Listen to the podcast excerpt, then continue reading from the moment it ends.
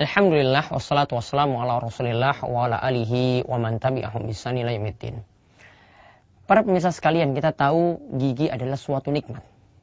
Di mana dengan seorang itu masih memiliki gigi yang sempurna, gigi yang rapi, maka dia akan bisa menyantap makanan dengan begitu mudah.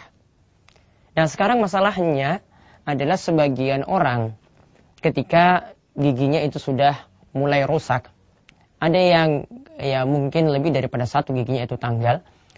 Ya, kemudian menaruh pilihan untuk memakai gigi palsu. Jadi dengan gigi palsu ini bisa membantu dia untuk mencerna makanan.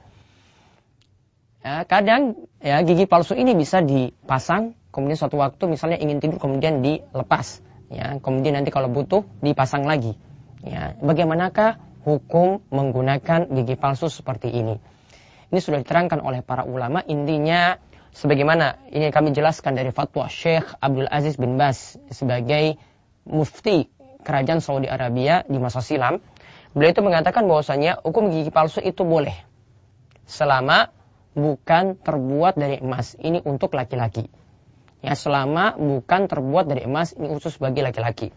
Karena laki-laki itu dilarang memakai perhiasan dari emas, baik itu berupa gelang, baik itu berupa kalung ya, ataupun perhiasan yang lainnya atau ada yang mungkin menggunakan jam tangan yang terbuat dari emas atau campuran dari emas seperti yang yang disebut dengan emas putih misalnya. Ini tidak dibolehkan.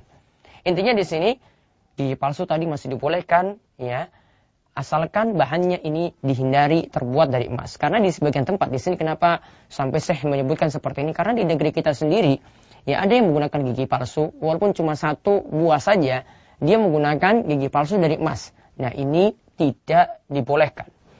Ya, karena beliau katakan demikian, laki-laki tidak boleh berhias dengan emas. Adapun baiknya ya carilah bahan yang terbuat dari bahan selain emas.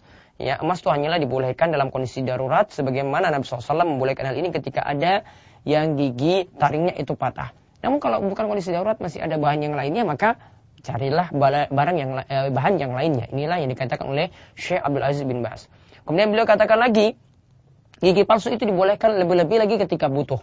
Misalnya tadi kalau dia mencerna makanan itu sulit, ya bisanya ya kalau punya gigi palsu tadi, maka gigi palsu tersebut digunakan tidaklah masalah. Ya, namun kata beliau kalau cuma sekedar bergaya ini bukan kebutuhan maka layaknya itu tidak menggunakan gigi palsu. Kita harus bersyukur kata beliau dengan nikmat yang Allah Subhanahu wa taala berikan. Ya, dengan nikmat tersebut ya sudah kita menggunakan gigi yang kita itu miliki tanpa berusaha-susah memakai gigi palsu seperti tadi. Adapun jika memang gigi patah lalu ingin ditambah dengan gigi buatan, maka tidaklah masalah. Ya, baik gigi tersebut berasal dari bahan tambang atau yang lainnya, namun ingat, tadi kata beliau, jauhilah bahan dari emas.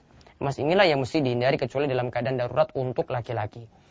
Nah, kemudian beliau ditanya juga bagaimana hukum untuk gigi yang jelek bolehkah dicabut? Ya, bolehkah dicabut gigi tersebut? Maka beliau katakan gigi yang jelek tidak mengapa dicabut atau dihilangkan, baik gigi tersebut terlalu panjang dari yang normal terlalu ke depan atau ke belakang, mencabutnya di situ tidaklah masalah. Intinya tadi kita kembali ke masalah gigi palsu, asalnya menggunakan gigi palsu itu dibolehkan, namun hendaklah kaum muslimin itu menjauhi bahan dari emas karena kalau ini bagi laki-laki itu jelas dilarang, namun untuk yang lainnya yang jelas ini terlalu bermewah-mewahan, terlalu menyombongkan diri dalam memakai gigi semacam itu. Jauhilah banyak lain, itulah yang lebih aman dalam masalah ini. Wabillahi taufiq wal hidayah. Wassalamualaikum warahmatullahi wabarakatuh.